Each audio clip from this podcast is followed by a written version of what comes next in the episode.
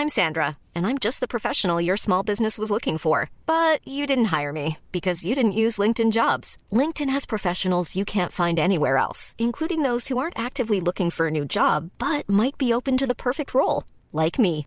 In a given month, over 70% of LinkedIn users don't visit other leading job sites. So if you're not looking on LinkedIn, you'll miss out on great candidates like Sandra. Start hiring professionals like a professional. Post your free job on linkedin.com/people today.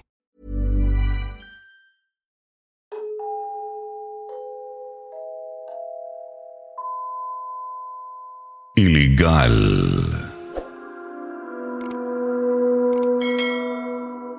Magandang araw po sa inyong lahat, lalong-lalo na po sa inyo, Sir Jupiter.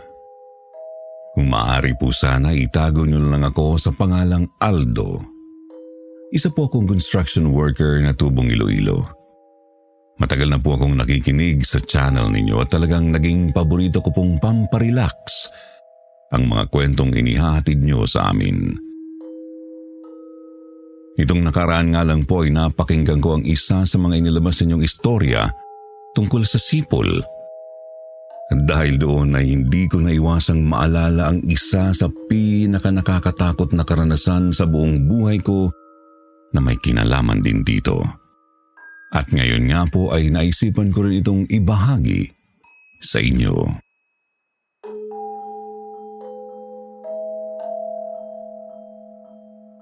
Noong medyo bata-bata pa ako ay aminado akong marami akong bisyo. Dahil doon, napakarami ko ring pinapasok na kalokohan para lang kumita ng pera. At nang sa ganun, ay matustusan ko ang lahat ng bisyo ko. Hanggang sa natuto ako noong gumawa ng uling na ibinebenta ko para magkapera. Ngunit yun ay sa pamamagitan ng illegal logging. Bosaldo, di kaya tayo mahuli? Di ba bawal pumutol ng puno dito? May bantay na ngang sundalo raw dito eh. Palingali nga sa paligid ang kaibigan kong si Toti at halatang ginakabahan siyang may makakita sa ginagawa namin sa bundok. Tinawanan ko naman siya dahil sa sinabi niya. Masyado naman bahag yung buntot mo. Toti, relax ka lang. Walang manghuhuli sa atin, ano ka ba? Pagkatapos noon ay iiling-iling pa akong bumalik sa ginagawa kong pagtutroso. Isang malaking punong kahoy ang binabanatan ko noon dahil maganda-ganda yung gawing uling. Wala nang nagawa si Toti noon kundi tulungan lang ako. Dahil nasimulan namin yun at alam niyang ayokong ayokong hindi tinatapos ang ginagawa kong trabaho. Pero maya-maya, nang matapos na kami ay nilapitan ulit ako ni Toti at binalaan. Boss Aldo, tama na muna itong nakuha natin. Okay naman yata ito eh. Saka, kagagaling mo lang, di ba? Sabi ni Mang Lando, naengkanto ka na naman daw noong isang linggo kaya namagayang paa mo. Sinulyapan pa ni Toti ang paa kong bago pa lang gumagaling dahil sa pamamaga. Kita mo, boss, oh. Hanggang ngayon namamaga pa paa mo. Noong nakarambuan, di ba? Tinubuan ka rin ng malalaking pisa sa likod dahil may nasagi ka raw maligno sa pinutol mong puno. Hindi kaya ata nadadala, boss eh. Sus, masyado lang talagang matatakutin ng albularyon yun, Toti. Kita mo't gumagaling din naman ako. Alam mo kasi, kumpara sa perang kikitain natin dito, easy lang yung kayang gawin ng mga engkanto o malignong yan sa akin. Gumagaling din naman ako, di ba? Talagang hindi na ako natatakot ng mga panahong yon. Totoong makailang ulid na rin akong nakaranas na maengkanto o mamaligno dahil sa ginagawa kong ilegal. Pero walang kahit ano ang makapagpapahinto sa akin sa ginagawa ko. Para sa akin noon ay mas mahalaga pa rin ang pera kaya nga halos sambahin ko ito na kahit ang sarili kong kaligtasan ay itataya ko. Magkapera lang ako. Eh, paano kung makahanap ka na ng katapat mo, Boss Aldo? Ako natatakot para sa iyo eh. Napangiwi na lang ako noon sa kaduwagan ng kaibigan ko kaya sinabi ko na lang na bahala siya sa buhay niya kung ayaw niya ka kung sumama.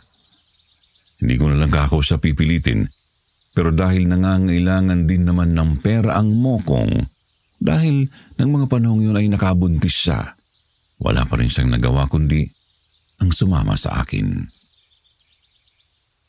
Ipinagpatuloy namin ni Toti ang iligal naming gawain. Nagpalipat-lipat pa kami noon ng mga lugar para lang makahanap ng magagandang punong kahoy na puputulin namin. Hanggang isang araw ay napadpad kami sa isang lugar na tatlong barangay yata ang layo mula sa tinitirhan namin ni Toti. Magkabarangay lang kasi kami at magkapit bahay din. Wow, grabe! Ang laki naman ng lupain to. Napakarami pa ng punong nyog. Kanino kaya to? Manghang-mangha si Toti nang dalhin ko siya sa isang lupain na pagmamayari ng isang matandang tagabayan. Mayaman ang matandang yun, kaya hindi nila gaanong pinagtutuunan ng pansin ang niyugan nila na madalas pang walang bantay, lalo na sa gabi dahil wala ni isang bahay na nakatayo dito. Kahit kasi ang mga nagtatrabaho sa Niyugan ay hindi nanunuluyan doon sa hindi ko malamang dahilan.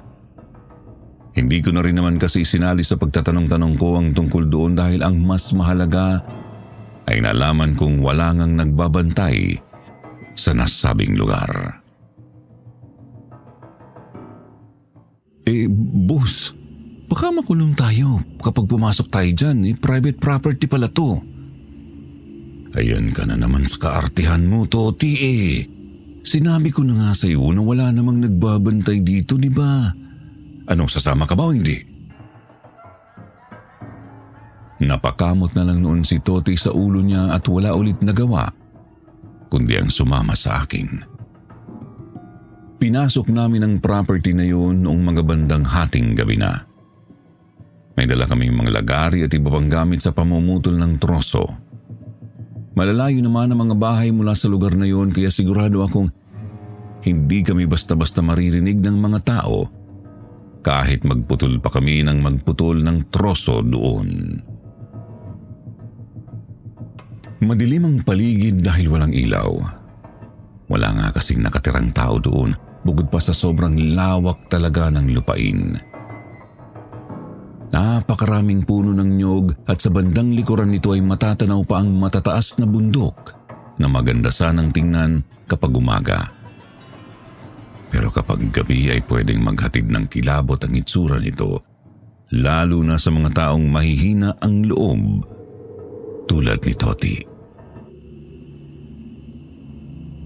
Bus, nakakatakot naman dito eh. Hindi kaya may aswang dito? Binatukan ko si Toti dahil sa sinabi niya.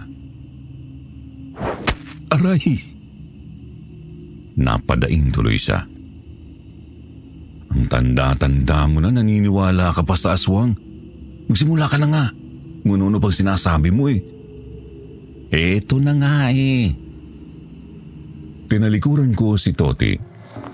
Hinayaan ko siyang simula ng pagputol doon sa isang puno ng nyog na medyo payat at maliit lang ang katawan. May nakita kasi akong napakalaking puno ng nyog. Mga ilang hakbang lang layo mula sa pwesto namin.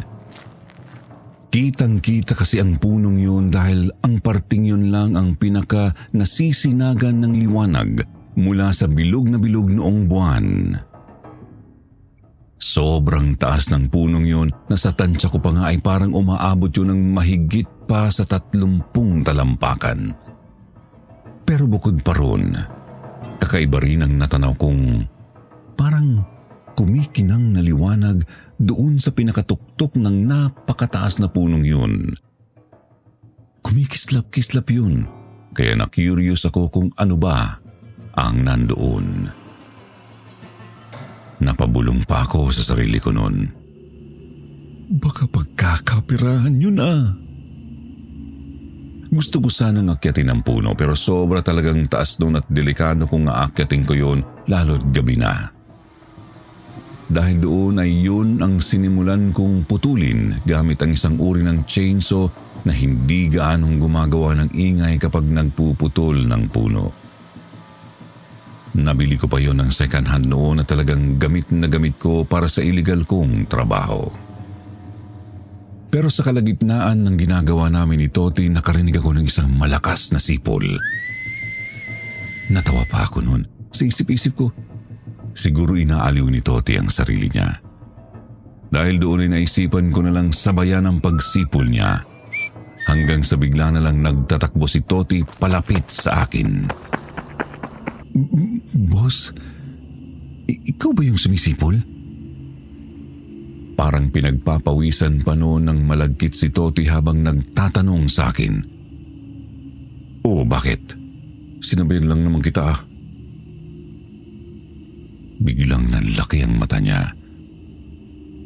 Nakita ko yun dahil nandoon nga kami sa parting nasisinagan ng liwanag ng buwan. Pero boss, hindi naman kasi ako yung sumisipol nung una eh. A- akala ko rin ikaw yun. Pero nalaman kong hindi nung bigla mo na lang akong sabayan. Teka, baka may ibang tao rito. Makiramdam ka lang saglit. Boss, baka empleyado yun dito. Baka binabantayan tong nyugan. Uwi na tayo, boss. Tumigil ka nga, hindi pwede nasimulan na natin to eh. Kailangan na natin tapusin. Pero boss, hindi na natapos ni Toti ang sinasabi niya dahil bigla na lang naming naramdamang umuuga ang paligid. Parang lumilindol yata. Bu boss, lumilindol. Alam ko to nga oh, may pakiramdam din ako. Pero boss, bakit hindi pa rin tumitigil yung pagsipol? Sino ba yun? Naiinis na ako noon dahil sa sinasabi ni Toti kaya humakbang ako para kutusan siya. Pero gano'n na lang ang gulat ko nang bigla na lang may nalaglag na napakalaking buko mula sa itaas ng puno at doon mismo yun bumagsak sa pwestong inalisan ko kanina. Halabos, muntik na! Tinapatan ko ng flashlight yung lupang pinagbagsakan ng buko at nakita kong halos lumubog yun sa lupa. Nagulat ako dahil hindi naman dapat ganun kabigat ang buko, di ba? Tama si Toti. Kung nabagsakan ako noon, ewan ko kung may ulo pa ako. Oh, tragis. Ano bang klaseng puno at napakabigat? Napahiyaw na ako sa inis nang subukan kong buhatin yung buko. Sobrang bigat kasi noon na akala mo yung isang tipak ng malaking buhay na bato. Boss, hindi na maganda ang pakiramdam ko. Umalis na tayo rito. Hindi pa rin tumitigil ang sipol. Saka ang pagginig ng lupa. Baka may engkanto na naman tayong nagambala rito. Gusto tayong parusahan. Sige, sige, sige. Pero babalikan natin to bukas. Hey, I'm Ryan Reynolds. At Mint Mobile, we like to do the opposite of what Big Wireless does. They charge you a lot we charge you a little. So naturally, when they announced they'd be raising their prices due to inflation, we decided to deflate our prices due to not hating you. That's right. We're cutting the price of Mint Unlimited from $30 a month to just $15 a month. Give it a try at mintmobile.com slash switch. $45 upfront for three months plus taxes and fees. Promote for new customers for limited time. Unlimited more than 40 gigabytes per month. Slows. Full terms at mintmobile.com. I'm Sandra, and I'm just the professional your small business was looking for. But you didn't hire me because you didn't use LinkedIn jobs. LinkedIn has professionals you can't find anywhere else, including those who aren't actively looking for a new job but might be open to the perfect role, like me. In a given month, over 70% of LinkedIn users don't visit other leading job sites. So if you're not looking on LinkedIn, you'll miss out on great candidates like Sandra. Start hiring professionals like a professional. Post your free job on linkedin.com/people today. Wala na akong nagawa kundi ang sumang-ayon na lang kay Toti noon. Kasi kahit ako, medyo kinabahan na rin. nang marinig ko ngang unti-unti nang lumalakas yung tunog ng sipol na parabang papalapit na ito ng papalapit sa amin. Nakituloy kami noon ni Toti sa bahay ng isa ko pang kaibigan. Pero siyempre hindi namin sinabi sa kanya kung ano talaga ang trabaho namin doon sa barangay nila. Baka mamaya kasi isumbong pa kami. Halos hindi ako makatulog ng gabing yun. Parang hindi ako dalawi ng antok. Kahit anong pilit kong huwag isipin ay naaalala ko pa rin ang nangyari sa amin ni Toti doon sa Niyugan. Kahit ngayong mga sipol, hindi rin mawala sa utak ko. Para bang naririnig ko pa rin yun sa likod ng isip ko. Dahil doon, kinabukasan ay nagpasya akong maaga-aga na sanang magpunta sa Niyugan. Kasama ko pa rin si Toti. Mga bandang alas 6 na ng hapon nang dumating kami sa lugar. Pero naabutan pa rin namin ang ilang trabahador sa Niyugan na bago pa lang nag-uuwian noon. Dahil doon ay kinailangan pa rin namin ni Toti na maghintay muna hanggang sa tuluyan ang makaalis ang lahat ng tao doon bago kami pumuslit ulit papasok sa nasabing property. Inabot pa rin tayo ng dilim, Boss Aldo. Baka maingkanto na naman tayo. Huwag na kaya tayong tumuloy. Tiningnan ko ng masama si Toti. Mabilis naman niyang itinikom ang bibig niya at umiwas siya ng tingin sa akin bago na una nang maglakad papasok sa. Sumunod ako sa kanya at dumiretso ako agad doon sa punong tinatrabaho ko kagabi. Pagkatapos ay sinimulan ko na ulit yung putulin. Hindi pa rin alam ni Toti noon ang tungkol sa kumikinang na bagay na nakita ko sa tuktok ng puno dahil hindi ko sinasabi. Ayokong makihati pa siya sa akin kung sakaling may pagkakapirahan nga doon.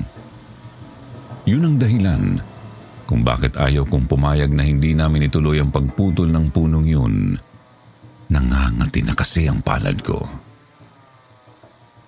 Hindi pa man din nagiinit ang mga paa namin ni Toti sa pwesto namin ay nakarinig na naman kami ng mga sipol. Ang ginawa ko, sinabayan ko na lang ulit yon para hindi ko yon gaanong mapansin. Uy, Toti, sumipol ka rin para hindi mo masyadong marinig yon. Nakita kong namumutla na sa takot si Toti. Oh, oh, okay, boss. Ano bang klaseng sipol yan? Para ka naman tungaw.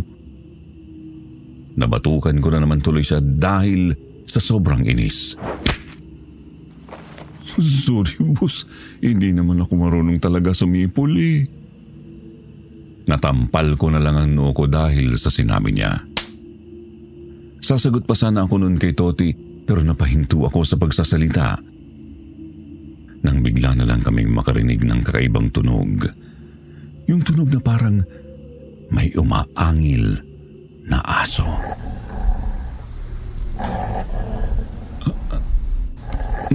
Ano yun?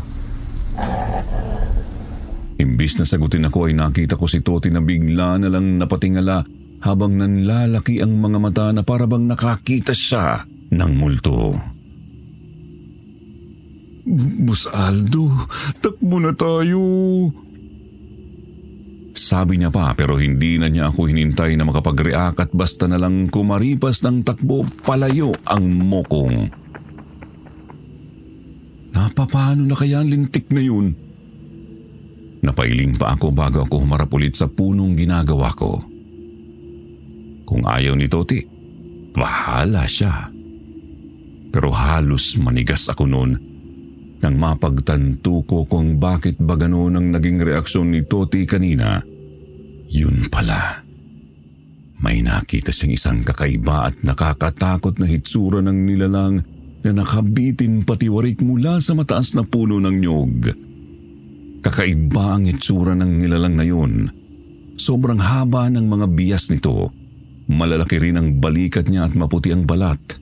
Bukod pa doon nakita ko ring baluktot ang ilong niya na may malalaking butas. Galit siyang nakatitig sa akin gamit ang purong itim niyang mga mata. Ano yan? Hindi ko alam kung sarili ko ba ang kausap ko pero napatanong ako bigla ng ganun. Talagang sa unang pagkakataon ay nakaramdam ako ng sobrang takot sa dibdib kong dumadagundong na ng mga sandaling yun. Yung mga daliri ko sa paa halos bumaluktot lahat dahil sa paninigas at ang mga balahibo ko ay ramdam na ramdam kong nagtayuan. Tuwang-tuwa pa ako nang sa wakas ay magawa kong igalaw ang mga paa ko dahil doon din mismo ay nakakuha ko ng pagkakataong kumaripas ng takbo. Takbo ako ng takbo, Sir Jupiter, pero narinig kong nagsimula na namang sumipol ang nilalang. Nang subukan kong lingunin ang likuran ko, nakita kong hindi siya gumalaw sa kanyang pwesto pero sobrang bilis niya akong inabot gamit ang mahahaba niyang mga braso at malalaki niyang kamay. Habang ginagawa niya yun ay sipul pa rin siya ng sipul na parabang tuwang-tuwa siya sa ginagawa niya sa akin. Nahawakan ng nilalang ang dulo ng damit ko Pagkatapos ay namalayan ko na lang na bumagsak na ako sa lupa at unti-unti nang nagdidilim ang paningin ko. Hindi ko na ho alam kung ano pa ang sumunod na nangyari pagkatapos noon. Pero kinabukasan ng mga bandang alas 5 siguro ng umaga yon, bago pa lang sumisikat ang araw noon, nang magising akong nakasabit na akong patiwarik sa napakataas na punong sinusubukan kong putulin kagabi. Ganoon na lang ang takot ko dahil kaunting maling galaw ko lang ay talagang malalaglag ako sa puno. Naihina nga ako sa salawal ko dahil nakita kong napakataas ng babagsakan ko kung sakali. Napaiyak na ako kahit nga hindi ko ugali ay napadasal ako. Lord, Ibaba lang ako ng ligtas dito, hindi hindi na ako uulit. Lalayo na ako sa lahat ng iligal na gawain. Talagang napasigaw na ako noon, Sir Jupiter. Mabuti na lang at ng mga oras na yun ay nagdadatingan na sa niyuga ng mga trabahador doon. Narinig nila akong nagsisisigaw kaya nagawa nila ng paraan para maibaba ako sa punong yun. Pagbaba ko, sinalubong ako ng isang matandang may magarang suot at may hawak na tungkod. Bigla siyang lumapit habang tumatawa. Akala mo siguro, walang bantay dito, ano? Pati yung mga trabahador ng niyugan, nakitawa rin.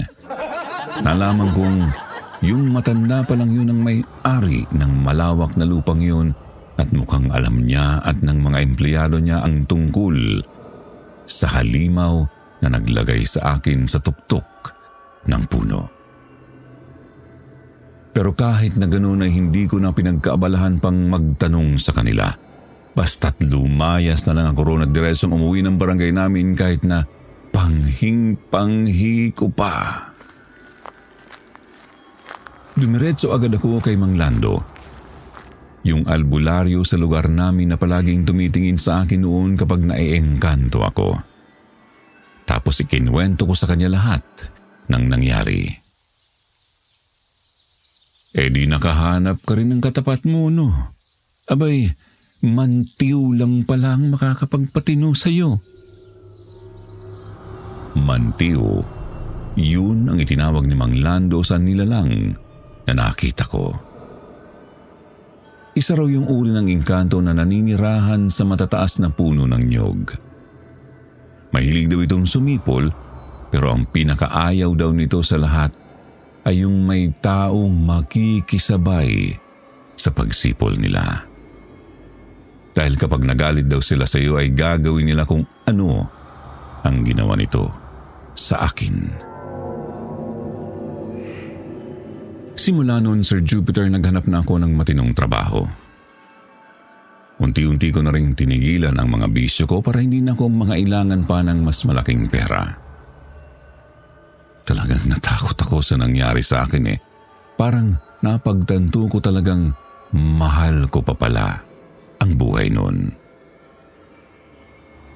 Kailan lang ho nagkita ulit kami ni Toti? Pagkatapos ng mahigit ilang taon na rin. Sobrang tagal na kasi nang mangyari yun. May asawa at anak na siya ngayon. Nang mapagkwentuhan ho namin ang nangyari sa amin doon sa Niugan, ay halatang pareho pa rin kaming takot. Kaya iniba na lang namin ang usapan.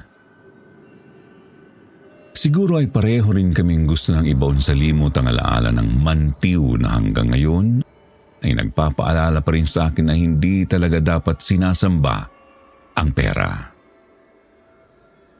Hanggang magkaanak at apo na ako ay iyan pa rin ang aral na palagi kong itinuturo sa kanila.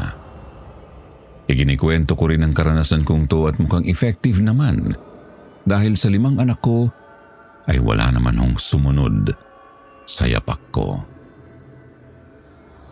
Sa awa ng Diyos ay mababait naman sila pati na rin ang mga apo ko. Sana po ay nagustuhan ninyo ang kwentong ibinahagi ko sa inyo ngayon. Makuha nyo rin sana ang aral na gusto kong iparating gamit ang karanasan kong ito. Ingat po tayong lahat, mga kasityo. Sino ho sa inyo ang pamilyar o nakakita na ng tinatawag na mantiyo? Meron din bang ganito sa ibang lugar? Muli, ako nga po pala si Aldo. Maraming salamat po sa inyong pakikinig at hanggang dito na lang. Shout out na naman po tayo mga kaibigan. Shout out goes out to Glyza Dayan Herico, Clifford Diagan, Maria Cristina Setre, Jenny Peru, Jormay Francisco ng Cavite, Shirley Carillo, Daniel Icaalora, Tess Aguilar, Marlene Camaniro, at Even Limay. Basahin naman natin ang isa sa mga pinakamagandang comment galing kay Isha Kanoy. Sabi niya, kapag may bagong upload, lagi akong excited umuwi ng bahay para iparinig kay mama ang bagong kwento dahil ito talaga ang hobby namin ng mama ko. Muli ha, yung mga hindi pa nababanggit, hintayin nyo lang po. Kayo na po ang susunod. Pero huwag niyong kalimutang mag-reply sa comment para ma-shoutout ang pangalan nyo. Muli po mula sa bumubuo ng sityo Bangungot at Kwentong Takipsilim. Ito po ang inyong lingkod, Jupiter Torres, nagpapasalamat.